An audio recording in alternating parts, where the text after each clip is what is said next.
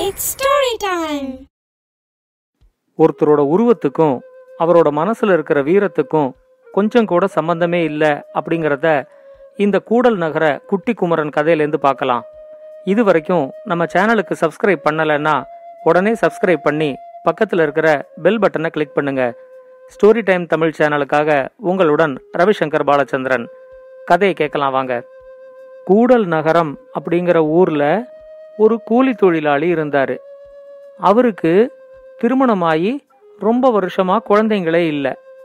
அவரும் அவரோட மனைவியும் குழந்தை வரம் வேண்டி கோவில் கோவிலாக சுற்றிக்கிட்டு இருந்தாங்க.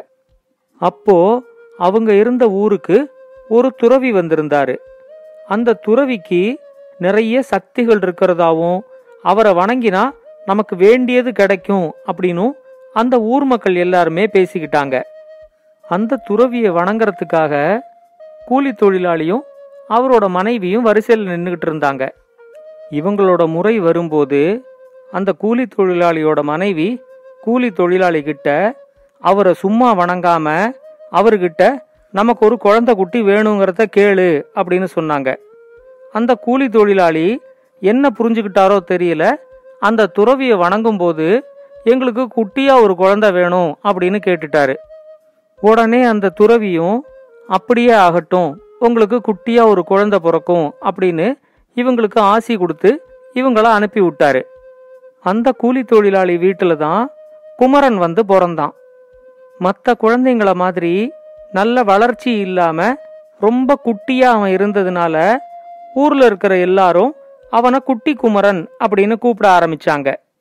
குமரன் ரொம்ப குட்டியா இருக்கிறத பார்த்து அவங்க அம்மாவும் அப்பாவும் ரொம்ப வருத்தப்பட்டாங்க.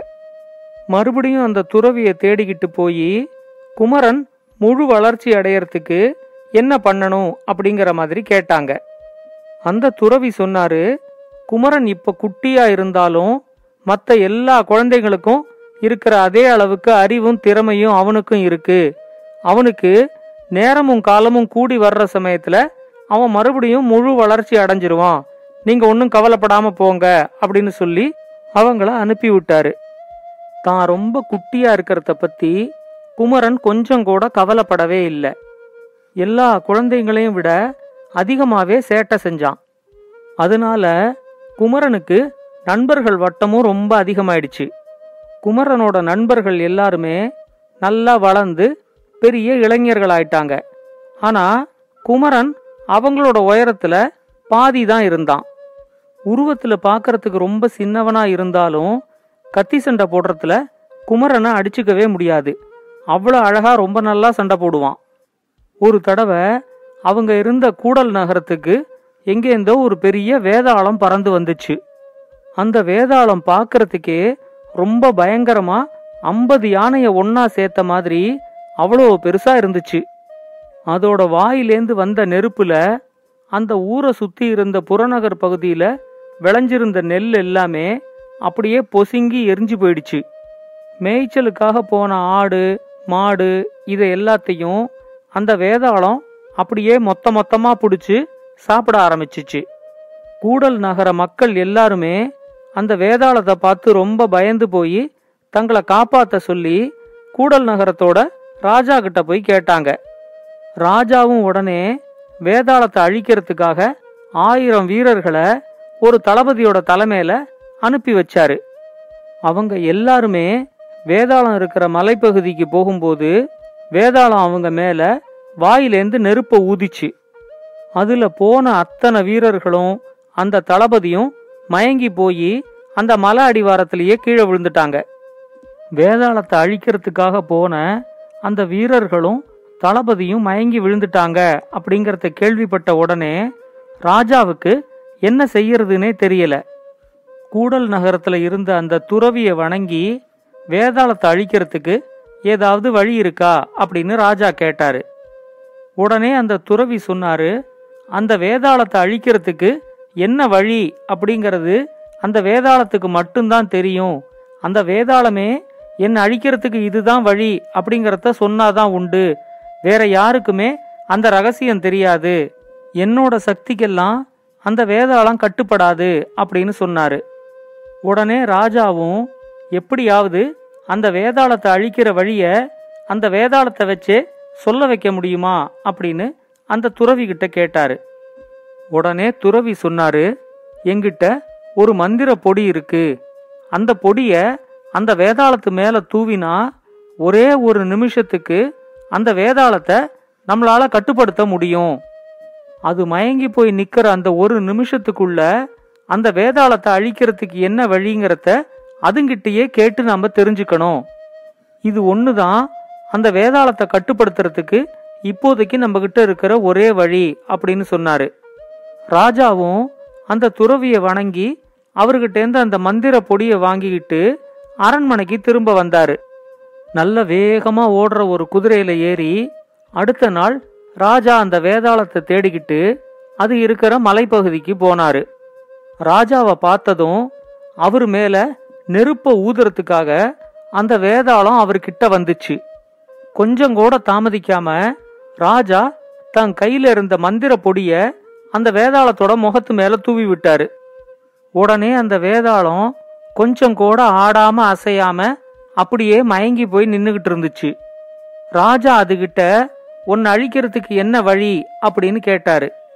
ராஜா அப்படி கேட்டதும் அந்த வேதாளம் ஏதோ முணுமுணுத்துச்சு. அது என்ன சொல்லிச்சுங்கிறது கூட ராஜாவுக்கு ஒழுங்கா கேட்கல அதுக்குள்ள ஒரு நிமிஷத்துல பாதி முடிஞ்சிருச்சு. உடனே ராஜா நீ என்ன சொல்றங்கிறது எனக்கு கேட்கல நல்ல சத்தமா சொல்லு அப்படின்னு கத்துனாரு. உடனே அந்த வேதாளம் சொல்லிச்சு ஆயிரம் வாட்கள் கொண்டவனே என்ன வெல்ல முடியும்? இல்லாத பாலம் ஏறினாலே என்கிட்ட வர முடியும். வந்து செய்யாத கோப்பையில எனக்கு தரணும் நல்ல அமுதம். அப்படி செஞ்சா நானும் ஆவேனே உன் நண்பன் அப்படின்னு சொல்லிச்சு. ராஜாவுக்கு அந்த வேதாளம் என்ன சொல்லுதுன்னே புரியல. ஆனா இனிமேலும் அங்க நின்னுகிட்டு இருந்தா ஒரு நிமிஷம் முடிஞ்சதுக்கு அப்புறமா அந்த வேதாளம் விடுற மூச்சு காத்துல தான் மயங்கி அங்கேயே விடுற மாதிரி ஆயிடும் அப்படிங்கிறத அவரு புரிஞ்சுக்கிட்டாரு அதனால உடனே அவரோட குதிரையை திருப்பிக்கிட்டு வேகமா திரும்ப அரண்மனைக்கு வந்துட்டாரு. வர்ற வழியெல்லாம் அந்த வேதாளம் சொன்னதை திரும்ப திரும்ப அவருக்குள்ளேயே சொல்லிக்கிட்டு மனப்பாடம் பண்ணிக்கிட்டே வந்தாரு. அந்த வேதாளம் சொன்னதை அப்படியே நாட்டு மக்கள்கிட்ட சொல்லி யார் அந்த வேதாளத்தை அழிச்சிட்டு வராங்களோ அவங்களுக்கு இளவரசியை திருமணம் செஞ்சு வச்சு இந்த நாட்டுக்கே ராஜா ஆக்குறேன் அப்படின்னு சொன்னாரு. அந்த வேதாளத்தை அழிக்கிறதுக்கு அந்த நாட்டிலையும் நிறைய இளைஞர்கள் கிளம்பி போனாங்க. ஆனா அப்படி போன யாருமே திரும்ப வரவே இல்லை. அந்த வேதாளத்தோட மூச்சு காத்து பட்டு மயங்கி போய் அங்கேயே கடந்தாங்க. அந்த வேதாளத்தை அழிக்கிறதுக்கு எல்லா இளைஞர்களும் கிளம்பி போகும்போது நம்ம குட்டி குமரன் மட்டும் சும்மா இருப்பாரா? அவரும் வேதாளத்தை அழிக்கிறதுக்கு கிளம்புனாரு. நேர அரண்மனைக்கு போய் நான் வேதாளத்தை அழிக்கிறதுக்கு கிளம்ப போறேன் அப்படின்னு சொன்ன உடனே அரண்மனையில இருந்த எல்லாரும் குட்டி குமரனை பார்த்து ரொம்ப சிரிச்சாங்க. அந்த வேதாளம் சொன்ன மொத வார்த்தையே ஆயிரம் வாட்கள் கொண்டவனே என்ன வெல்ல முடியும் அப்படின்னு சொல்லியிருக்கு. உன்னால ஒரு வாழை கூட தூக்க முடியாது.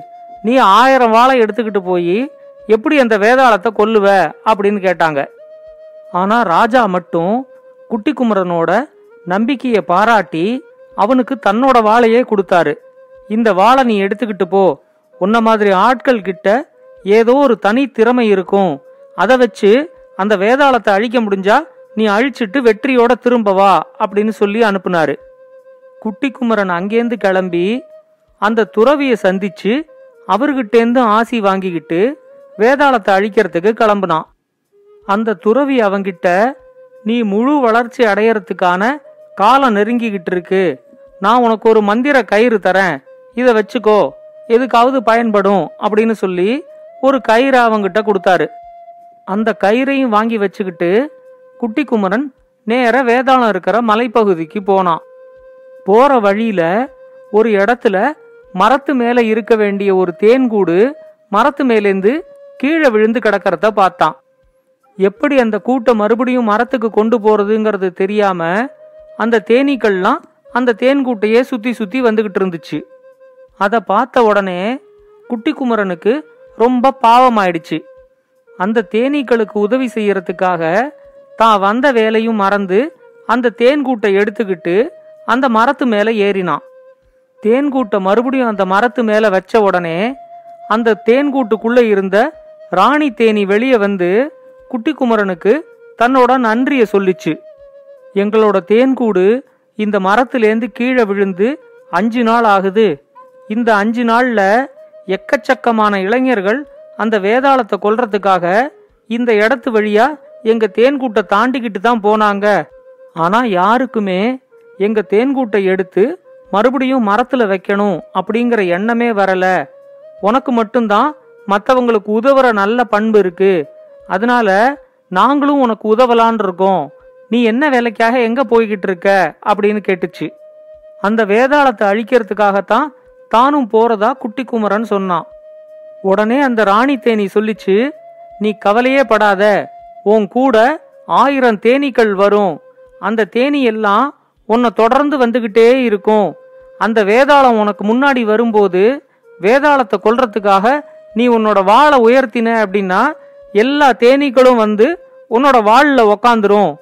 அப்போ உன்னோட வாளில் மொத்தம் ஆயிரம் வாட்கள் இருக்கிற மாதிரி ஆயிரம் தேனீக்களால செஞ்ச ஒரு வாள் இருக்கும். நீ அந்த வாளை மட்டும் அந்த வேதாளத்தோட முகத்தை நோக்கி வேகமா வீசு. மற்றது எல்லாத்தையும் என்னோட தேனீக்கள் பார்த்துக்கும் அப்படின்னு சொல்லுச்சு. சொன்ன மாதிரியே குட்டி குமரனை தொடர்ந்து நிறைய தேனீக்கள் வந்துகிட்டே இருந்துச்சு. வேதாளத்தை பார்த்த உடனே குட்டி குமரன் அவனோட கத்திய ஓங்கினான். உடனே அந்த கத்தி மேல ஆயிரம் தேனீக்களும் வந்து உக்காந்துக்குச்சு. குட்டி குமரன் வேகமா அந்த வேதாளத்தை நோக்கி தன்னோட கத்திய வீசினதும் அத்தனை தேனீக்களுமா சேர்ந்து அந்த கத்திய தூக்கிக்கிட்டு நேர வேதாளத்தை நோக்கி பறந்துச்சு.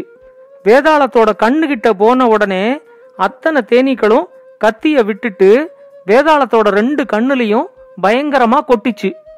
வலி தாங்க முடியாம வேதாளம் பயங்கரமா துடிச்சுது. அதோட கண்ணு ரெண்டும் திறக்கவே முடியாத அளவுக்கு அவ்வளோ பெருசா வீங்கி போயிடுச்சு.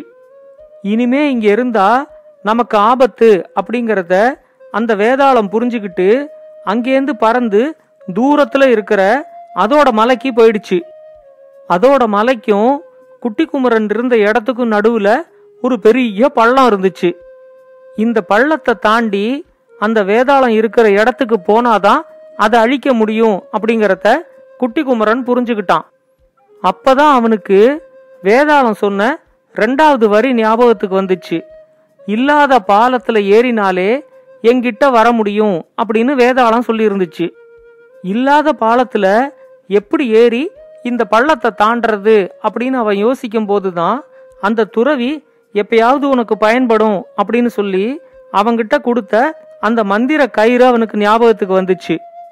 உடனே அந்த கயிறை எடுத்து அந்த கயிறோட ஒரு முனைய இவன் பிடிச்சுக்கிட்டு இன்னொரு முனைய அந்த வேதாளம் இருக்கிற மலையை நோக்கி வேகமா வீசினான். அந்த கயிறு வேதாளம் இருக்கிற மலை சிகரத்துல போய் சரியா மாட்டிக்கிச்சு. அந்த கயிறோட இன்னொரு முனைய குட்டி குமரன் அங்க இருந்த ஒரு மரத்துல இறுக்கமா கட்டினான். அந்த ராணி தேனி சொல்லிச்சு இந்த கயத்தை பிடிச்சு தொங்கிக்கிட்டு அந்த வேதாளம் இருக்கிற மலை சிகரத்துக்கு நீ போய் சேரு. நானும் உன் கூடவே பறந்து வரேன் அப்படின்னு சொல்லிச்சு. அந்த கயத்தை பிடிச்சு தொங்கிக்கிட்டே குட்டி குமரன் கொஞ்சம் கொஞ்சமா அந்த வேதாளம் இருக்கிற மலையை போய் அடைஞ்சான். அங்க ஒரு இடத்துல அந்த வேதாளம் கீழே படுத்து வலி தாங்க முடியாம துடிச்சுக்கிட்டு இருக்கிறத அவன் பார்த்தான். அப்ப அந்த ராணி தேனி சொல்லிச்சு இந்த மலையில ஒரு பெரிய தேன்கூடு இருக்கு. அந்த தேன்கூட்டை கலைக்காம அதுல இருக்கிற தேனை எடுத்து இந்த வேதாளத்தோட வாயில விட்டா இதோட கண்ணு வலி சரியா போயிடும் அப்படின்னு சொல்லுச்சு. தேன்கூட்டை கலைக்காம எப்படி தேன் எடுக்கிறது அப்படின்னு குட்டி குமரன் கேட்டப்போ நான் அந்த ராணி தேனி கிட்ட பேசி அதுக்கு வழி பண்றேன். நீ ஒரு கோப்பையை மட்டும் தயார் பண்ணிக்கிட்டு அங்க வந்து சேரு அப்படின்னு சொல்லிட்டு இந்த ராணி தேனி பறந்து போச்சு. இந்த மலையில வேதாளம் குடிக்கிற அளவுக்கு தேனை பிடிச்சுக்கிற மாதிரி கோப்பைக்கு எங்க போறது அப்படின்னு குட்டி குமரன் யோசிச்சப்போ வேதாளம் சொன்ன மூணாவது வரி அவனுக்கு ஞாபகத்துக்கு வந்துச்சு. செய்யாத கோப்பையில தர வேண்டும் நல்ல அமுதம்னு அந்த வேதாளம் சொல்லிச்சே செய்யாத கோப்பைங்கிறது என்ன அப்படின்னு நினைச்சுக்கிட்டு அவன் சுத்தி முத்தி பார்க்குறப்போ அங்க அந்த வேதாளம் அடிச்சு சாப்பிட்டுட்டு அப்படியே போட்டிருக்கிற ஒரு யானையோட மண்டவோடு கடந்துச்சு. அதை எடுத்துக்கிட்டு போய் அதில் அந்த தேன் கூட்டுலேருந்து தேனை பிடிச்சுக்கிட்டு வந்து அந்த வேதாளத்து மேலே கஷ்டப்பட்டு ஏறி அதோட வாயில அந்த தேனை குட்டி குமரன் ஊத்தினான். அந்த தேனை குடிச்ச உடனேயே அந்த வேதாளத்தோட பயங்கரமான உருவம் மறைஞ்சு ஒரு தேவதூதன் அங்க நின்னுகிட்டு இருக்கிறத குட்டி குமரன் பார்த்தான். அந்த தேவதூதன் குட்டி குமரன் கிட்ட நான் ஒரு துறவியோட தவத்தை கலைச்சதுனால எனக்கு ஒரு சாபம் கிடைச்சிச்சு. இன்னைக்கு உன்னால தான் என்னோட சாபம் தீர்ந்து நான் மறுபடியும் என்னோட பழைய உருவத்தை அடைஞ்சிருக்கிறேன். உனக்கு ரொம்ப நன்றி அப்படின்னு சொல்லி குட்டி குமரனோட தலைமையில கைய வச்சான். உடனே குட்டி குமரன் வளர்ந்து எல்லாரையும் போல சாதாரண மனுஷன் ஆயிட்டான். அந்த தேவதூதன் குட்டி குமரனுக்கு நன்றி சொல்லி அவனுக்கு நிறைய பரிசு பொருளும் பொற்காசுகளும் தங்க நகைகளும் கொடுத்து என்னால மயங்கி கிடக்கிற வீரர்கள் எல்லாரும் இந்நேரம் கண்ணை முழிச்சுக்கிட்டு இருப்பாங்க. அவங்க நாட்டுக்கு திரும்பி போயிருப்பாங்க அப்படின்னு சொன்னான். குட்டி குமரன் நடக்கிறத எல்லாத்தையும் ரொம்ப ஆச்சரியமா பார்த்துக்கிட்டு இருந்தான். அப்பதான் அந்த வேதாளம் சொன்ன நாலாவது வரி அவனுக்கு ஞாபகத்துக்கு வந்துச்சு. அவ்வாறு செய்தால் நானும் ஆவேனே உன் நண்பன் அப்படின்னு வேதாளம் சொன்னது அதோட சாபத்திலேருந்து யார் அதை காப்பாத்துறாங்களோ அவங்களோட நண்பன் ஆயிடும் அப்படிங்கறத குட்டி குமரன் புரிஞ்சுக்கிட்டான். அந்த தேவதூதன் அவங்கிட்டேந்து விடை பெற்றுக்கிட்டு வானத்தை நோக்கி பறந்து போன அப்புறம் குட்டி குமரன் தன்னோட நாட்டுக்கு திரும்பி வந்தான். வேதாளத்தை கொல்லாம அதை தன்னோட நண்பன் ஆக்கிக்கிட்டு வந்த குட்டி குமரனை அந்த ஊர்ல இருக்கிற எல்லாருமே ரொம்ப பாராட்டினாங்க. ராஜா சொல்லியிருந்த மாதிரியே அதுக்கப்புறம் ஒரு நல்ல நாள்ல குட்டி குமரனுக்கும் அந்த நாட்டு இளவரசிக்கும் திருமணம் நடந்துச்சு. குட்டி குமரன் அந்த நாட்டு ராஜா ஆகி ரொம்ப வருஷத்துக்கு சந்தோஷமா சௌரியமா இருந்தான். இந்த கதையை பத்தின உங்களோட கருத்துக்களை பின்னூட்டத்துல கமெண்ட்ஸா பதிவு பண்ணுங்க. இது மாதிரி இன்னும் பல நல்ல கதைகளை கேட்க ஸ்டோரி டைம் தமிழ் சேனலோட தொடர்பில் இருங்க. நன்றி வணக்கம். இந்த கதை உங்களுக்கு பிடிச்சிருந்தா லைக் பண்ணுங்க கமெண்ட் பண்ணுங்க ஷேர் பண்ணுங்க. மறக்காம ஸ்டோரி டைம் தமிழ் சேனலை சப்ஸ்கிரைப் பண்ணுங்க. அப்படியே பக்கத்துல இருக்க அந்த பெல் ஐகானை கிளிக் பண்ணுங்க.